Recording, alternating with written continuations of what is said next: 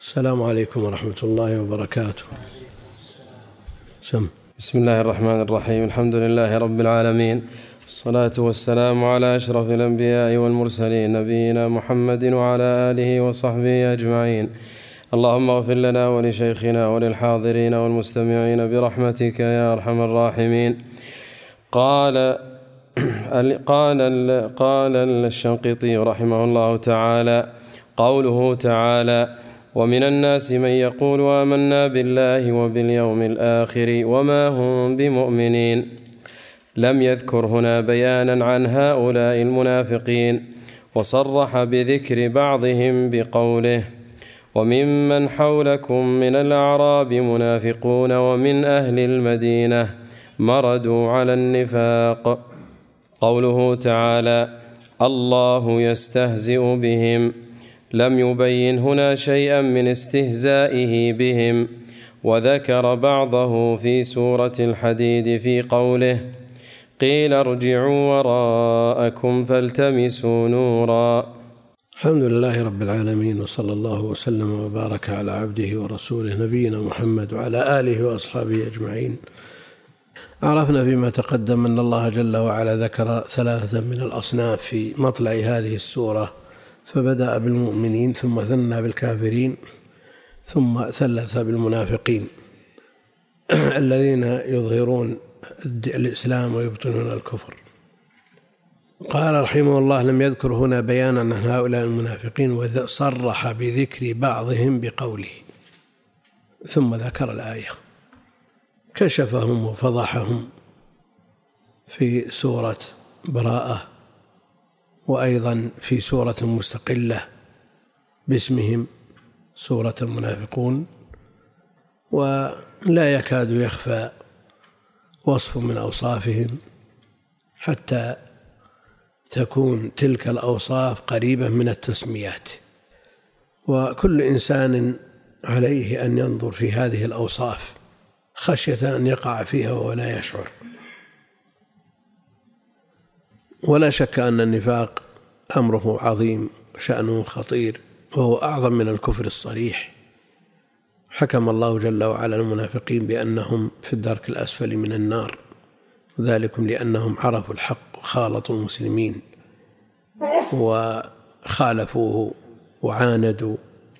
فليس حكمهم حكم الكفار الذين قد يخفى عليهم بعض الشيء. وإن قامت عليهم الحجة في الجملة. لكن المنافقين مع مخالطتهم ومعاصرتهم ومعايشتهم للمسلمين واغترار بعض المسلمين بهم. فخطرهم أشد على الإسلام والمسلمين ولذا كان حكمهم أعظم. فهم في الدرك الأسفل تحت الكفار تحت طبقات الكفار كلهم. نسأل الله العافية. قوله تعالى الله يستهزئ بهم قال لم يبين هنا شيئا من استهزائه بهم هذه وظيفة الشيخ رحمة الله عليه أن يضم ويوضح ويبين القرآن بالقرآن. ذكر بعضه شيئا منه في سورة الحديد حينما يعطون من النور ما يعطاه المسلمون. ثم ينطفئ ذلك النور. ثم يتساءلون لماذا انطفأ؟ لماذا لا يستمر؟ قيل ارجعوا وراءكم. لأنكم نكصتم ورجعتم على أعقابكم. من الإسلام الذي أعلنتموه إلى الكفر الذي أبطنتموه. ارجعوا وراءكم فالتمسوا نورا. يعني هذه زيادة في نكايتهم. الآن الأب إذا أراد أن يؤدب ابنه المخطئ خطأ يريد فيه نكاية في تأديبه يظهر له أنه يعطيه كذا. يريد أن يشتري لك سيارة. مثلا قل لابن المراهق أريد أن أشتري سيارة. اذهب إلى المعارض واشبه السيارة اللي تناسبك.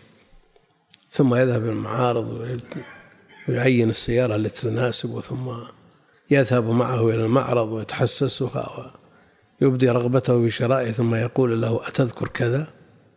أنك فعلت كذا؟ أنك تأخرت عن الصلاة مرات؟ أنك فعلت كذا؟ أنت إلى آخره. ثم يقول لا لن أشتري لك سيارة. هل هذا مثل قولي لن أشتري لك سيارة من أول الأمر؟ لا. هذا أعظم في النكاية بلا شك. وهؤلاء حينما يعطون النور مع المؤمنين ثم يسلب هذا النور لا شك أنه أعظم نكاية من كونهم لا يرونه من الأصل. وهذا من الاستهزاء بهم. نعم. قوله تعالى صم بكم عمي, عمي الآية ظاهر هذه الآية أن المنافقين متصفون بالصمم والبكم والعمى ولكنه تعالى بين في بالصمم والبكم والعمى الوزن واحد. متصفون بالصمم والبكم والعمى ولكنه تعالى بين في موضع آخر أن معنى صممهم وبكمهم وعماهم. هو عدم انتفاعهم بأسماعهم وقلوبهم وأبصارهم وذلك في قوله جل وعلا وجعلنا لهم سمعا وأبصارا وأفئدة فما أغنى عنهم سمعهم ولا أبصارهم ولا أفئدتهم من شيء إذ كانوا يجحدون بآيات الله وحاق بهم ما كانوا به يستهزئون. قل مثل هذا في جميع النعم التي يعطيها الله جل وعلا بعض الناس ثم لا يستفيدون منها أو يصرفونها فيما لا يرضيه ويستعملونها فيما يغضبه. لا شك أن هذه وجودها مثل عدمها بل عدمها أنفع للإنسان من وجودها. لأن الذي لا يبصر أفضل من الذي يبصر ويصرف هذا البصر في ويطلقه فيما حرم الله عليه. وقل مثل هذا في السمع قل مثل هذا في في العقل الذي شرف الله به الإنسان على سائر المخلوقات.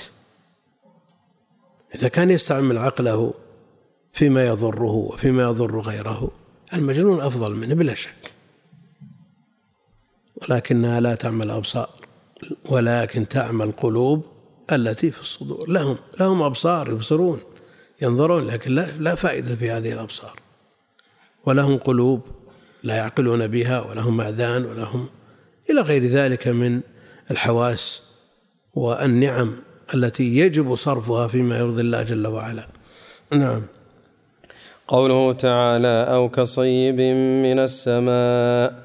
الآية الصيب المطر. وقد ضرب الله في هذه الصيب المطر سمي صيب لأنه ينزل في الأرض. ولذا جاء في وصف صلاته عليه الصلاة والسلام في ركوعه لم يصوب رأسه ولم يشخصه. يعني ما ينزل رأسه يصوبه. ولم يشخصه يعني يرفعه. نعم. أي نعم من النزول. وقد ضرب الله في هذه الآية مثلا لما جاء به وجاء في الحديث اللهم اجعله صيبا نافعا. نعم. وقد ضرب الله في هذه الآية مثلا لما جاء به محمد صلى الله عليه وسلم من الهدى والعلم بالمطر لأن بالعلم والهدى حياة الأرواح كما أن بالمطر حياة الأجسام. وأشار إلى وجه ضرب هذا المثل بقوله جل وعلا والبلد الطيب يخرج نباته بإذن ربه والذي خبث لا يخرج إلا نكيدا وقد أوضح صلى الله عليه وسلم هذا المثل المشار إليه في الآيتين في حديث أبي موسى المتفق عليه حيث قال صلى الله عليه وسلم إن مثل ما بعثني الله به من الهدى والعلم كمثل غيث أصاب أرضا فكانت منه طائفة طيبة. منها منها فكانت منها طائفة طيبة قبلت الماء فأنبتت الكلأ وال... نعم. والعشب الكثير. فأنبتت الكلأ والعشب الكثير. وكانت منها أجادب أمسكت الماء فنفع الله بها الناس فشربوا منها وسقوا وزرعوا. وأصاب منها طائفة أخرى إنما هي قيعان. لا تمسك ماء ولا تنبت كلأ فذلك مثل من فقهه الله في دين من فقه فذلك مثل من فقه في دين الله ونفعه الله بما بعثني به فعلم وعلم ومثل من لم يرفع بذلك رأسا ولم يقبل هدى الله الذي أرسلت به. نعم هذا مثل للمتعلمين وطبقاتهم ومواهبهم. منهم كما ذكر في الطائفة الأولى طائفة طيبة قبلت الماء فأنبتت الكلأ والعشب الكثير.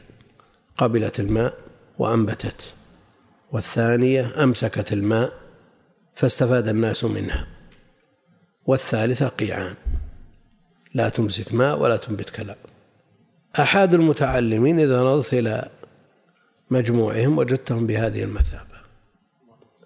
مجموعة من الطلاب آتاهم الله جل وعلا من الفهم والحفظ والإخلاص والحرص.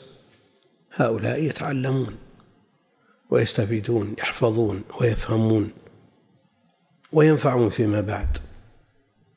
طائفة أخرى تحفظ تسمع الكلام وتحفظ لكن الفهم قليل جدا. يعني يندر في في المتعلمين من لا يفهم شيء البتة. اللهم إلا إذا كان في قلبه نفاق لأنهم هم الذين يسمعون القرآن ثم يسأل بعضهم بعضا ماذا قال آنفا؟ نسأل الله العافية. هذه الطائفة تمسك تحفظ وعند الحاجة كما كما ذكر عن بعضهم أنه موظف في محكمة. يحفظ المتون وإذا أراد القاضي شيء استدعى هذا الموظف. وقال وش قال؟ صاحب الزاد في باب كذا. يسرد الباب كامل وهو ما يدري شو وش معنى الكلام. هذا أمسك الماء وشرب منه الناس استفادوا منه. وإن كان نفعه قليل جدا مثل هذا. والآن الآلات آلات التسجيل تقوم مقامه يعني. فنفعه قليل جدا. وإن كان لا يحرم من أجر سلوك الطريق. إذا سلك الطريق سهل الله له بطريق إلى الجنة وإن كان لا يفهم أو لم يدرك شيء من العلم. لأن هذا الطريق إلى الجنة مرتب على مجرد سلوك طريق العلم. وزملنا واحد يوم كنت في الدراسة العامة واحد عمره ذاك الوقت أكثر من سبعين سنة. وله أكثر من خمسين سنة يتردد على الحلق في الأوقات الخمسة عند المشايخ. تفرغ للعلم. وعمر بعد ذلك عشرين يعني إلى التسعين وهو على هذه الطريقة. لكن ما أمسك شيء. هذا أجره في سلوك الطريق إن شاء الله. سهل الله له به طريقا إلى الجنة كما جاء في الخبر. مثل هؤلاء لا يحرمون الأجر لكن ليس نفعهم مثل نفع من فقه في دين الله وتعلم العلم لله وأخلص في ذلك ثم بعد ذلك علم الناس وأفادهم ونفعهم. طائفة النوع الأخير قيعان لا تمسك ماء ولا تنبت كلام حضر عندنا أنواع من الطلاب على مر السنين فكان منهم الدرس في البخاري يجيب مسلم يمسك مسلم الدرس تفسير يجيب فقه. عنده شيء من الحرص جاي يبي يطلب العلم لكن الشك والله ما في شيء. قيعان لا تمسك ماء ولا تنبت كلام. له أجر الحضور إن شاء الله ولا يحرم أجر المجلس. لكن هذه الأمثلة واقعة والحديث واضح لهذه الأنواع وهذه الأمثلة. فكانت منها طائفة طيبة قبلت الماء فأنبتت الكلاء والعشب الكثير. نفع الله بهم وأنتم ترون تفاوت حتى أهل العلم في النفع. منهم من امتد نفعه من القرن الأول أو الثاني إلى قيام الساعة. كم لمثل هذا من الأجور في من تبعه واهتدى على يديه و وعلى من انتفع به إن هذا عندهم في مقاييسهم التجارية الربح الهرمي. تجيب زبون لك نسبة تجيب ثاني يصير لك نسبة تجيب ثالث إلى آخره. واللي أنت جبت يجيب يصير لك نسبة منه لكن وش هالنسبة بالنسبة لمثل هذه الهداية على يد أهل العلم؟ شيء لا يخطر على البال. وممن ممن لا تنفذ خزائن. ما يقال والله إن هذا شيء كثير ما وين. لا. تجد بعض أهل العلم عنده من العلم وله أتباع وطلاب وتجد بعض العلماء أقل منه في التحصيل ومع ذلك عنده من الأتباع أكثر. ولا يظن في مقاصد أو شيء من هذا قد يرجع إلى ذلك إلى حسن طريقة التعليم أو شيء من هذا. يعني ما يمكن أن يقال في بعض العلماء اللي ما, ما صار عندهم طلاب وحرصوا على ذلك لأن النبي يأتي وليس معه أحد. فالإنسان عليه أن يبذل السبب. وكانت منها أجادب أمسكت الماء فنفع الله بها الناس فشربوا منها. غدران كل من جاء توضأ وشرب وتزود من الماء هذه هذا نفع. لكن مو مثل النفع الأول. ثم بعد ذلك الطائفة الأخرى الأخيرة. إنما هي قيعان لا تمسك ماء ولا تنبت كلاء. يعني لا خير فيها. فذلك مثل من فقه في دين الله ونفعه الله بما بما بعثني به. يعني مثل ما قلنا في أهل العلم العالم الراسخين الربانيين الذين نفع الله بهم وبمؤلفاتهم وامتد نفعهم بمؤلفاتهم وبالآخذين عنهم بالمقابل بالطرف الآخر ناس تضرر الناس بهم. فنشروا البدع والفسوق والفجور واقتدى بهم من اقتدى بهم وضل بسببهم من ضل وهؤلاء عليهم أوزار كل من ضل بسببه إلى يوم القيامة من سن سنة في الإسلام سنة حسنة فله أجرها وأجر من عمل بها إلى يوم القيامة فاحرص أن تكون من هذا النوع وبالمقابل من سن في الإسلام سنة سيئة فعليه وزرها ووزر من عمل بها إلى يوم القيامة. شوف كتب كتب البدع التي كتبت من أكثر من ألف سنة إلى الآن مقررة في بعض الجهات ويضل الناس بسببه وشوف كتب أهل العلم أهل السنة المحققين الراسخين إلى الآن يستفاد منها. وغيرت مجاري في دول وفي أمم وفي قرون وفي عصور كانت كلها على الميل والحيد عن عن الصراط المستقيم ثم انتفع بها الناس وردتهم إلى سواء السبيل. يعني في عهد شيخ الإسلام رحمه الله وبعده بقرنين أو ثلاثة الناس كلهم كثير منهم لا نقول الكل لكن كثير منهم على الابتداع. ثم بعد ذلك نفع الله بكتبه فيما بعد. فلا يحقر الإنسان شيء ينفع به غيره. بل هو المنتفع به أولا. والله المستعان. نعم. نعم. بلا شك.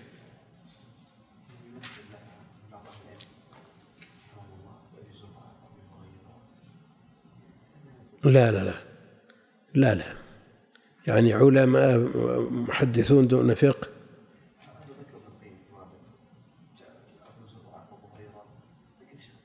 لا لا أبو هريرة فقيه. فقيه. واختبره عمر في مسائل معضلة وأجابه بجواب صحيح سديد وذكر شأن ذلك شيخ الإسلام ابن تيمية. لا أبدا مو بصحيح.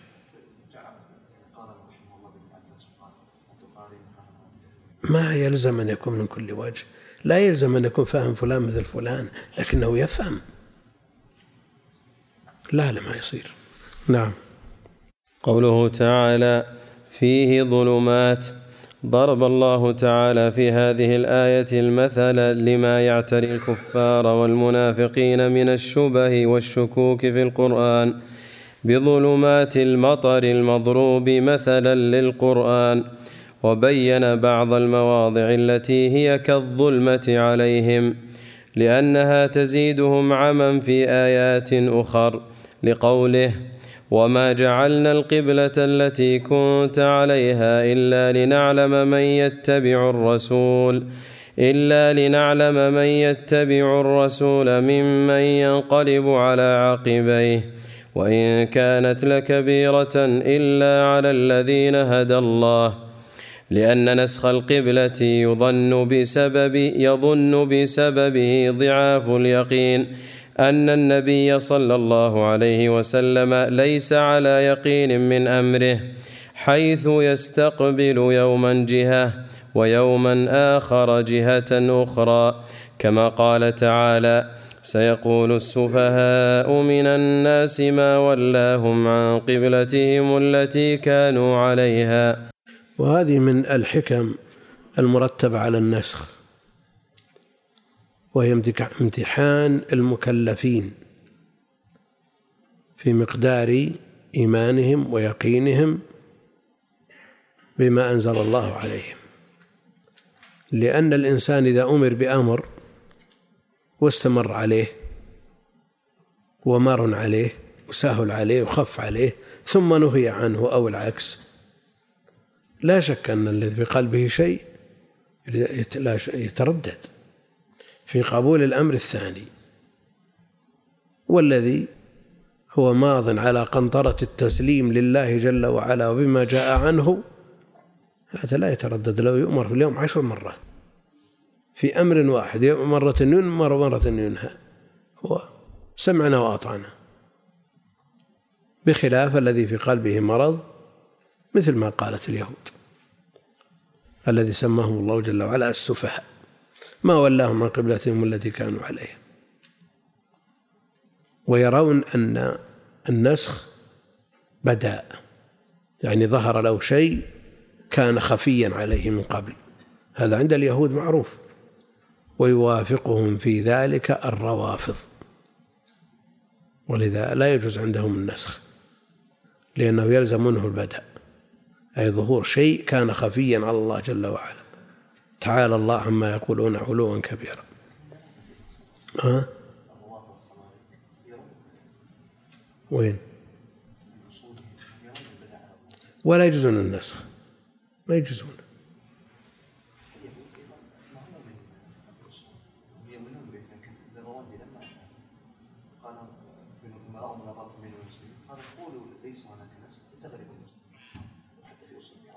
المقصود أن ما ما يرون النسخ لا هم ولا الروافض.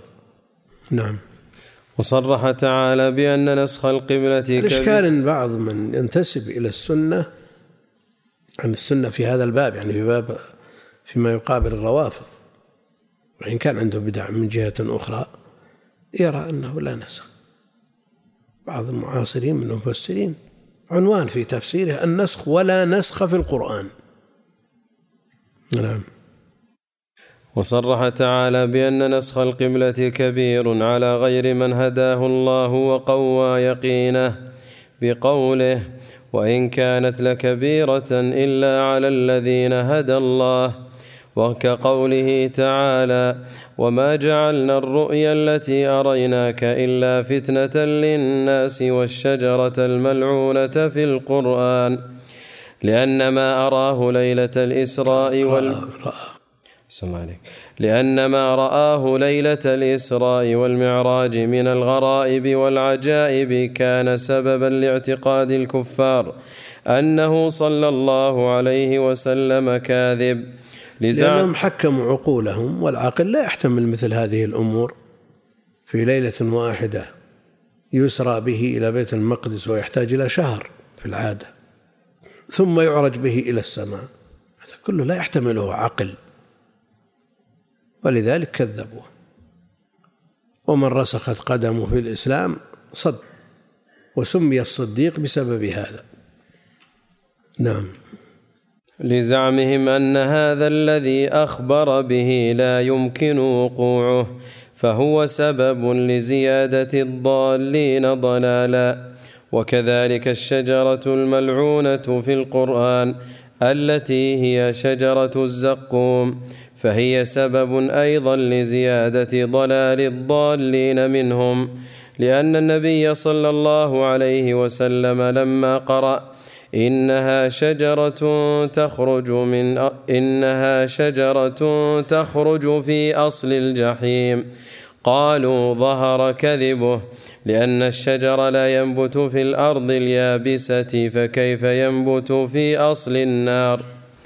وكقوله تعالى وما جعلنا, وما جعلنا عدتهم إلا فتنة للذين كفروا لأنه صلى الله عليه وسلم لما قرأ قوله تعالى عليها تسعة عشر قال بعض رجال قريش هذا عدد قليل فنحن قادرون على قتلهم واحتلال الجنة بالقوة لقلة القائمين على النار التي يزعم محمد صلى الله عليه وسلم أنا سندخلها.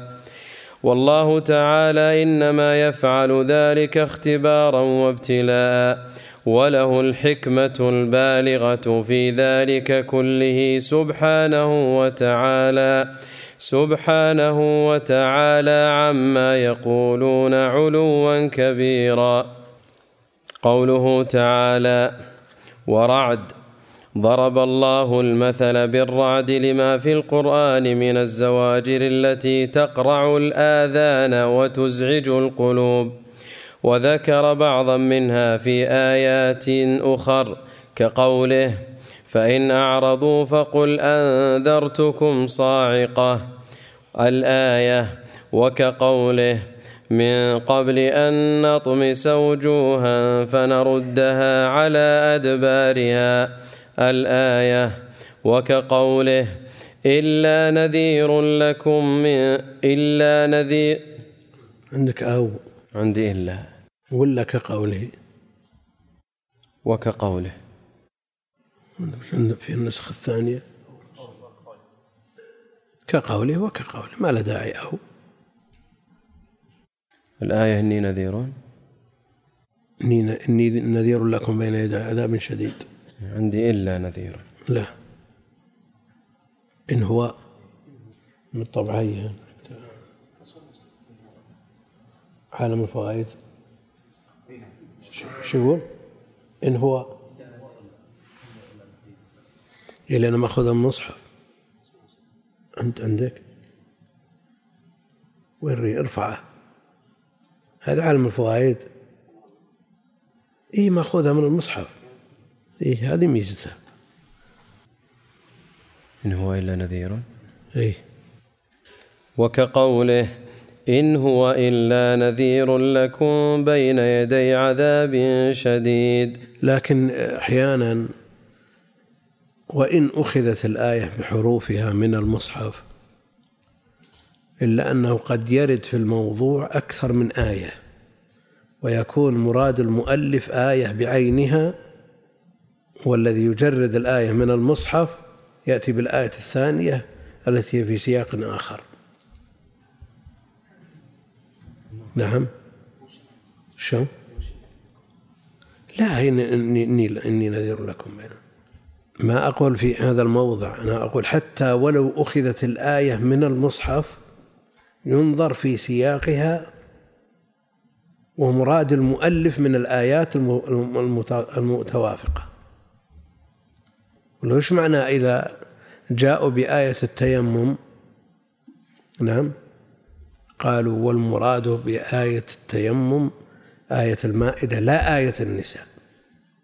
ويأتي من يحقق ولا ينتزع الآية من المصحف يأتينا بآية من إيه؟ ومثل ليس على الأعمى حرج في موضعين. الأول لا في النور. والثاني الفتح. تجيب لي آية الفتح ومقصود الطعام ولا تجيب لي آية النور ومقصود الجهاد؟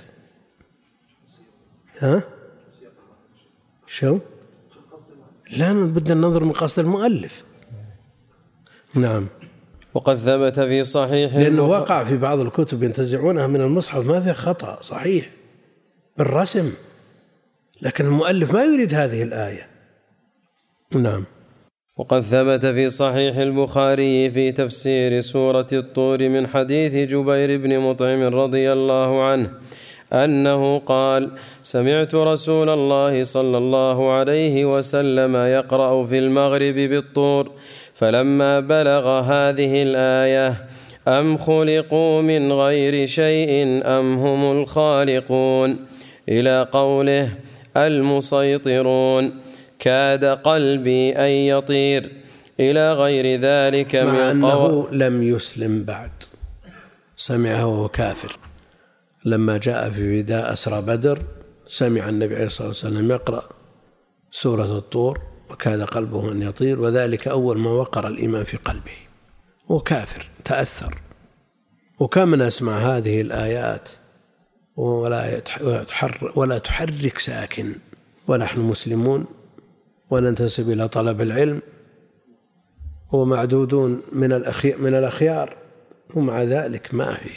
نسمع هذه الآية وغيرها من الآيات ما هو أشد منها أحيانا ومع ذلك كأننا لا نسمع. هذا خلل لا بد من مراجعة النفس وهذا كافر تأثر. وإذا سمعوا ما أنزل ترى أعينهم تفيض من الدمع وهم إيش؟ نصارى. نصارى. الله المستعان. نعم. إلى غير ذلك من قوارع لحظة وشو إن لقيت شيء دلنا عليه جزاك الله خير. نعم. نعم. إلى غير ذلك من قوارع القرآن وزواجره التي خوفت المنافقين حتى قال الله تعالى فيهم يحسبون كل صيحة عليهم هم العدو. والآية التي نحن بصددها وإن كانت في المنافقين فالعبرة بعموم الألفاظ لا بخصوص الأسباب. نعم مثل ما إذا مر بالمسلم الموحد بعض أوصاف المنافقين وهو يجد شيء منها. إذا قاموا إلى الصلاة قاموا كسالى. شوف نفسك إذا استيقظت لصلاة الصبح أو لغيرها أو إذا أذن؟ وأنت في مجلس محفوف ومبسوطين مع أقرانك وزملائك تجد شيء من التثبيط والكسل. ما تقول والله هذه في المنافقين ما تعنينا. خف من هذا. وإن كان الفارق بين المسلم والمنافق حتى في هذا الباب كبير. المسلم في قرارة نفسه وفي عقيدته وعزيمته أنه يصلي. رآه أحد أو لم يراه أحد. وبهذا يختلف عن المنافق. المنافق لا يصلي إلا إذا رآه أحد.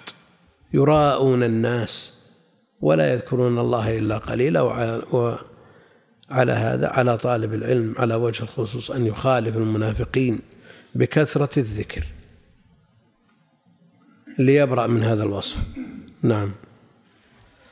قوله تعالى وبرق ضرب تعالى المثل بالبرق لما في القرآن من نور الأدلة القاطعة والبراهين الساطعة.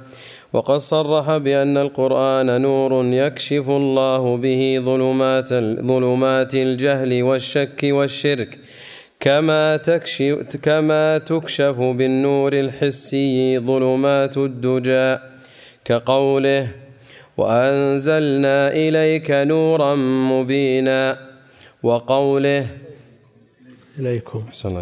وأنزلنا إليكم نورا مبينا وقوله ولكن جعلناه نورا نهدي به من نشاء من عبادنا وقوله واتبعوا النور الذي أنزل معه. قوله تعالى والله محيط بالكافرين.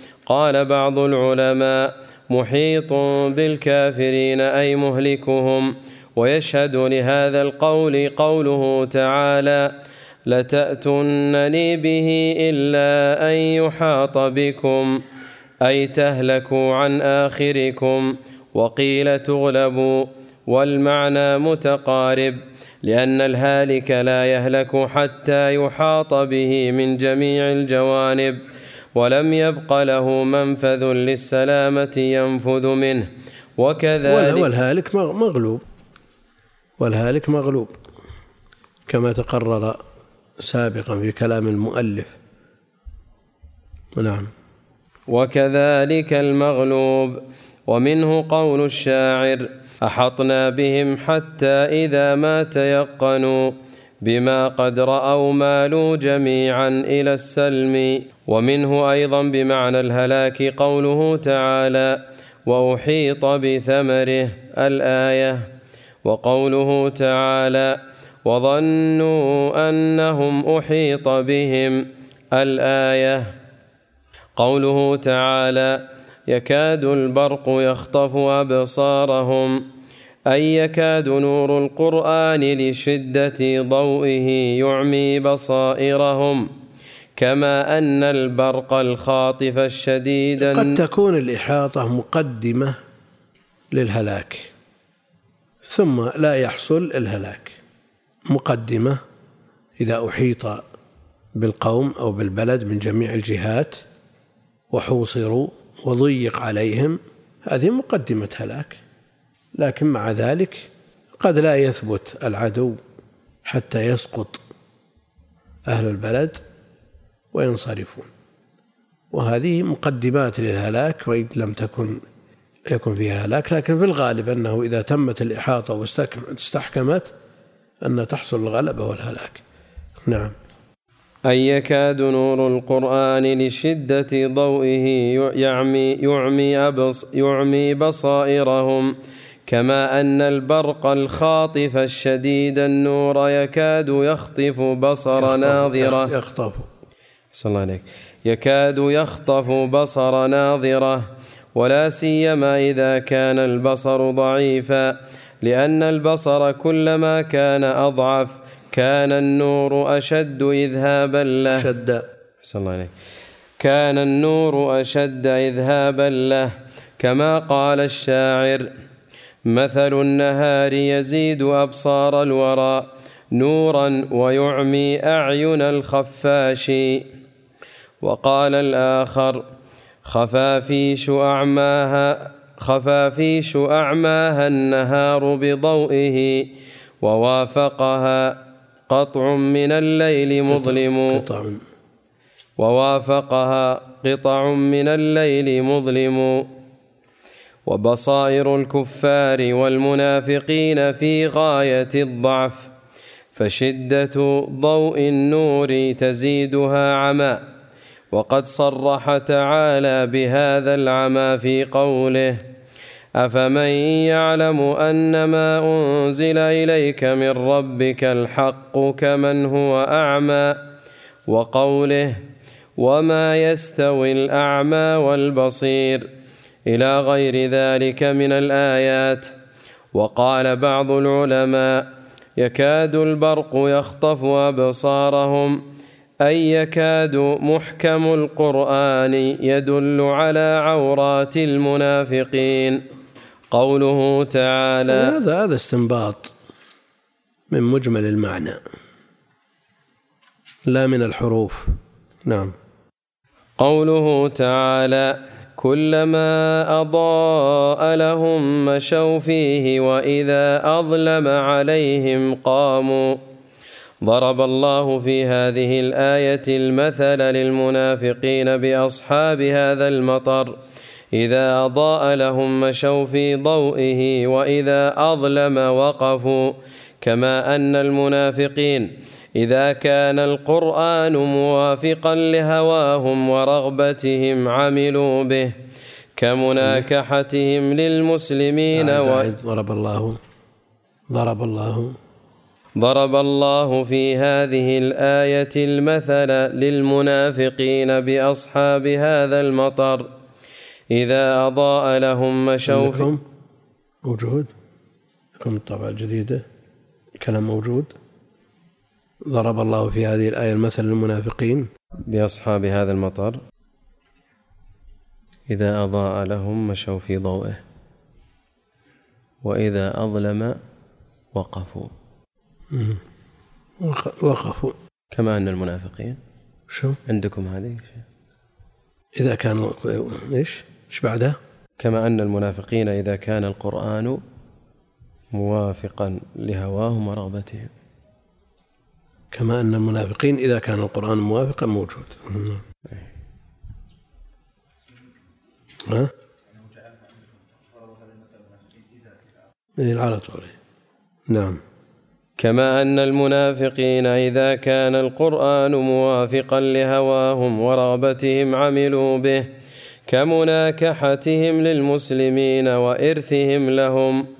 والقسم, والقس والقسم لهم من والقسم. لهم من غنائم المسلمين وعصمتهم به من القتل مع كفرهم في الباطن. وإذا كان غير موافق لهواهم كبذل الأنفس والأموال في الجهاد في سبيل الله المأمور به المأمور به. المأمور به فيه وقفوا وتأخروا. وقد أشار تعالى إلى هذا بقوله وإذا موجود مع الأسف وجود كثرة في المسلمين. إذا كانت الأوامر والنواهي توافق أهواهم ورغباتهم امتثلوا. وإذا كانت تخالف عصوا وتمردوا. إذا أعطوا رضوا وإذا لم يعطوا سخطوا. فهواهم ورغباتهم رضاهم وسخطهم كله كلها تدور حول مصالحهم. والله المستعان. نعم. وقد أشار تعالى إلى هذا بقوله وإذا دعوا إلى الله ورسوله ليحكم بينهم إذا فريق منهم معرضون. وإن يكن لهم الحق يأتوا إليه مذعنين. وقال بعض العلماء كلما أضاء لهم مشوا فيه أي إذا انعم الله عليهم بالمال والعافية قالوا هذا الدين حق ما أصابنا منذ تمسكنا به إلا الخير وإذا أظلم عليهم قاموا أي وإن أصابهم فقر أو مرض أو, أو ولدت لهم البنات دون الذكور. قالوا ما أصابنا هذا إلا من شؤم هذا الدين وارتدوا عنه. وهذا الوجه يدل له قوله تعالى ومن الناس من يعبد الله على حرف فإن أصابه خير اطمأن فإن أصابه خير اطمأن به. وإن أصابته فتنة انقلب على وجهه خسر الدنيا والآخرة. ذلك هو الخسران المبين.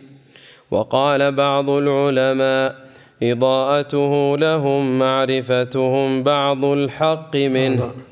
وإظلامه عليه بعض إضاءته لهم معرفتهم بعض الحق منه وإظلامه عليهم ما ما يعرض لهم من الشك فيه قوله تعالى يا أيها الناس اعبدوا ربكم الذي خلقكم.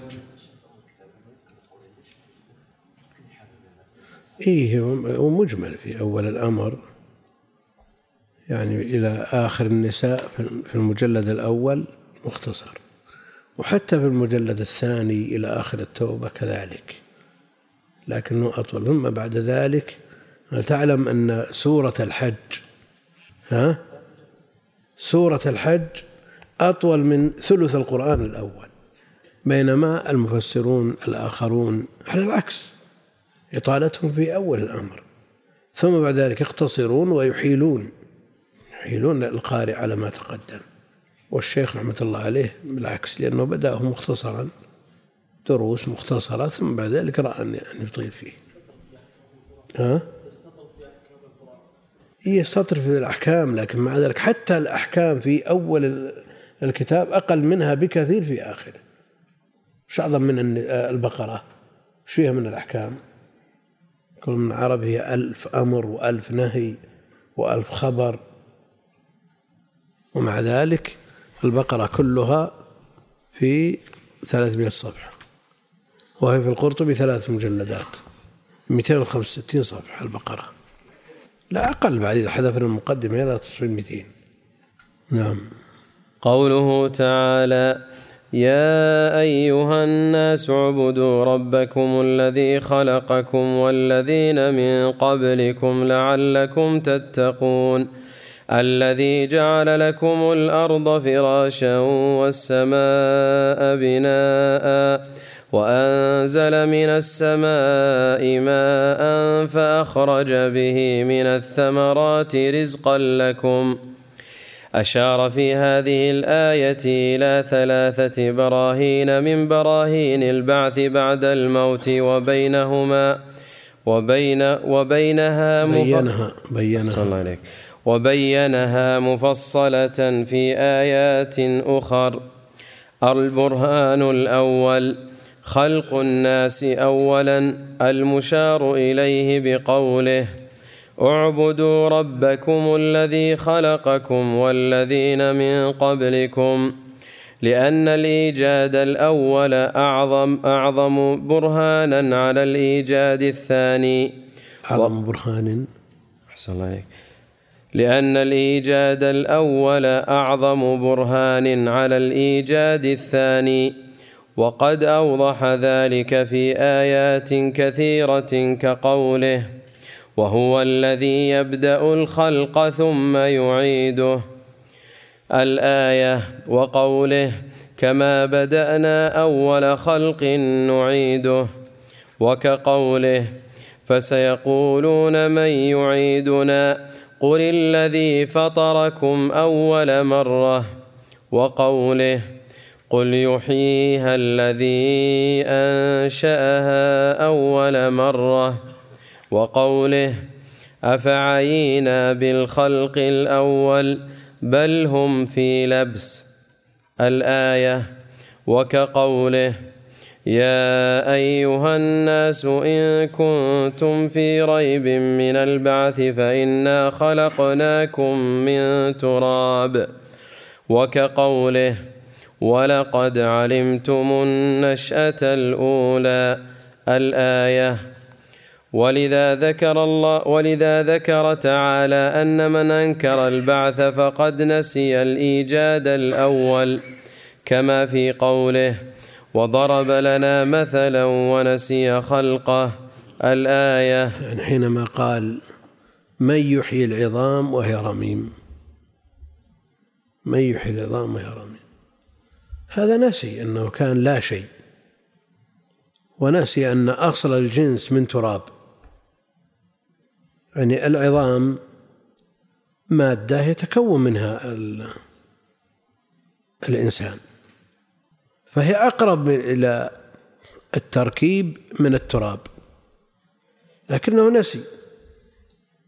والله المستعان. نعم. وقوله ويقول الإنسان أإذا ما مت لسوف أخرج حيا. أولا يذكر الإنسان أنا خلقناه من قبل ولم يك شيئا. ثم رتب على ذلك نتيجة الدليل بقوله فوربك لنحشرنهم الآية إلى غير ذلك من الآيات. يعني هذا هو البرهان الأول على القدرة على البعث بالخلق الأول. والبرهان الثاني الاستدلال بخلق ما هو أكبر من خلق الناس. كما يذكره المؤلف. نعم. البرهان الثاني خلق السماوات والأرض المشار إليه بقوله الذي جعل لكم الأرض فراشا والسماء بناء لأنهما من أعظم المخلوقات ومن قدر على خلق الأعظم فهو على غيره قادر من باب أحرى. وأوضح الله تعالى هذا البرهان في آيات كثيرة كقوله تعالى لخلق السماوات والأرض أكبر من خلق الناس. وقوله أوليس الذي خلق السماوات والأرض بقادر على أن يخلق مثلهم؟ بلى وهو الخلاق العليم. وقوله أولم يروا أن الله الذي خلق السماوات والأرض ولم يعي بخلقهن بقادر بقادر على أن يحيي الموتى. بلى. وقوله أولم يروا أن الله الذي خلق السماوات والأرض قادر على أن يخلق مثلهم وقوله أأنتم أشد خلقا أم السماء بناها رفع سمكها فسواها الآية إلى غير ذلك من الآيات البرهان الثالث إحياء الأرض يعني بعد. يعني الإنسان إذا أراد أن ينظر إلى ضعفه وعاجزه أن يتأمل في خلقه. ابن القيم رحمه الله في كثير من كتبه في مفتاح دار السعادة وفي التبيان في أقسام القرآن وفي أنفسكم أفلا تبصرون ذكر كلام تجعل الإنسان لا يرفع نفسه رأسه حياء من الله جل وعلا. هنا ننظر في مراحل حياته. خجل أن يشمخ بأنفه على أقل مخلوق. والله المستعان. نعم البرهان الثالث. البرهان الثالث إحياء الأرض بعد موتها. فإنه من أعظم الأدلة على البعث بعد الموت كما أشار له هنا بقوله وأنزل من السماء ماء فأخرج به من الثمرات رزقا لكم وأوضحه في آيات كثيرة كقوله ومن آياته أنك ترى الأرض خاشعة فإذا أنزلنا عليها الماء اهتزت وربت إن الذي أحياها لمحيي الموتى إنه على كل شيء قدير وقوله وأحيينا به بلدة ميتا كذلك الخروج يعني خروجكم من قبوركم أحياء بعد أن كنتم عظاما ور بعد أن كنتم عظاما رميما. وقوله ويحيي الأرض بعد موتها وكذلك تخرجون. وقوله تعالى حتى إذا أقلت سحا حتى إذا أقلت سحابا ثقالا سقناه لبلد ميت فأنزلنا به الماء فأخرجنا به من كل الثمرات. كذلك نخرج الموتى لعلكم تذكرون. إلى غير ذلك من الآيات. قوله تعالى وإن كنتم في ريب مما نزلنا على عبدنا لم يصرح هنا باسم هذا العبد الكريم صلوات الله وسلامه عليه وصرح باسمه في موضع آخر وهو قوله وآمنوا بما, وآمنوا بما نزل على محمد صلوات الله وسلامه عليه. قوله تعالى فاتقوا النار التي وقود. بالواو والفاء. سمع شيء؟ شم التصحيح. عندي فاتقوا النار. وحتى في آية قاف. وأحيينا. نعم. وهذه بالواو ولا بالفاء؟ أنت عندك بالواو. بالفاء عندي. ها؟ بالفاء. أنت قرأتها واو؟ ما أدري والله. بالفاء مكتوب. طيب. سمعتها واو نعم. قوله تعالى فاتقوا النار التي وقودها الناس والحجارة. واوية نعم. قوله تعالى واتقوا النار التي وقودها الناس والحجارة. هذه الحجارة قال كثير من العلماء إنها حجارة من كبريت وقال بعضهم قابلة بل سريعة الاشتعال. نعم. وقال بعضهم إنها الأصنام التي كانوا يعبدونها وهذا القول يبينه ويشهد له قوله تعالى إنكم وما تعبدون من دون الله حصب جهنم.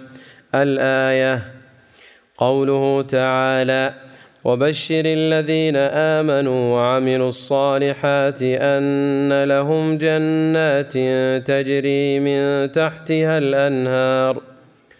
لم يبين هنا أنواع هذه الأنهار ولكنه بين ذلك في قوله فيها أنهار من ماء غير آس وأنهار من لبن لم يتغير طعمه وأنهار من خمر لذة للشاربين وأنهار من عسل مصفى.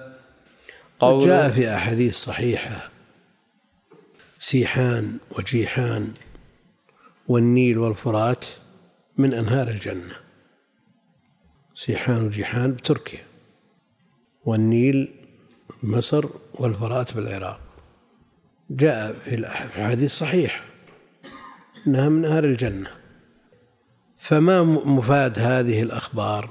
شو نستفيد لا شك أنها تعطي فضل ومزية لهذه الأنهار لكن وش دور المكلف حيال هذه الأنهار التي جاء الخبر بأنها من أنهار الجنة؟ يعني ما بين بيتي ومنبري روضة من رياض الجنة. جاء التوجيه إذا مررتم برياض الجنة فارتعوا. لكن الأنهار نعم. إيمان فقط يعني تصديق. ولا ما في فائدة عملية؟ ما في إذا مررتم بأنهار الجنة فاغتسلوا ولا فاشربوا ولا توضأوا. كما في قوله إذا مررتم برياض الجنة فارتعوا. يعني هذا فرق. يعني ليس مجرد خبر لا يترتب عليه فائدة للمكلف نعم. صلى الله عليك قوله تعالى ولهم فيها أزواج مطهرة لم يبين هنا صفا صفات تلك الأزواج ولكنه بين صفاتهن الجميلة في آيات أخر كقوله وعندهم قاصرات الطرف عين وقوله كأنهن الياقوت والمرجان وقوله وحور عين كأمثال اللؤلؤ المكنون وقوله وكواعب أترابا إلى غير ذلك من الآيات المبينة لجميل صفاتهن والأزواج جمع زوج بلا هاء في اللغة الفصحى والزوجة بالهاء لغة لا لحن كما زعمه البعض وفي حديث أنس عن النبي صلى الله عليه في الفرائض لا تستعمل إلا بالهاء. يعني على اللغة الأخرى. لا يمكن استعمالها على اللغة الفصحى في الفرائض لأنها تلتبس بالزوج تلتبس الزوج بالزوجة. ما في إذا قلنا هلك هالك عن زوج وبنت وعم ما تدري هو المتوفى والذكر ولا الأنثى. حتى تستعمل اللغة الأخرى. وما عدا ذلك الأمر سهل يعني من خلال السياق يتبين. نعم. وفي حديث أنس عن النبي صلى الله عليه وسلم إنها زوجتي أخرجه مسلم. ومن شواهده قول الفرزدق وإن الذي يسعى ليفسد زوجتي كساع إلى أسد الشرى. أحسن الله كساع إلى أسد الشرى يستبيلها. ها؟ إلا. لا لا يزعم إلا كما زعم البعض أنه لحن. إيه. هو قال لغة. أثبت أنه بالتاء لغة يعني فصيحة. وإن كانت أفصاح. نعم. فصيحة. أما أما القول بأنه لحن هذا زعم. نعم. وقول الآخر فبكى بناتي شجوهن. شجوهن. أحسن الله إليك. فبكى بناتي شجوهن وزوجتي والضاعنون إلي ثم تصدعوا. قوله تعالى ويقطعون ما أمر الله به أن يوصل. لم يبين هنا هذا الذي أمر به أن يوصل وقد أشار إلى أن منه الأرحام بقوله فهل عسيتم إن توليتم أن تفسدوا في الأرض وتقطعوا أرحامكم؟ وأشار في موضع آخر إلى أن منه الإيمان بجميع الرسل فلا يجوز قطع بعضهم عن بعض في ذلك. بأن يؤمن ببعضهم دون بعضهم الآخر وذلك في قوله ويقولون نؤمن ببعض ونكفر ببعض ويريدون أن يتخذوا بين ذلك سبيلا أولئك هم الكافرون حقا.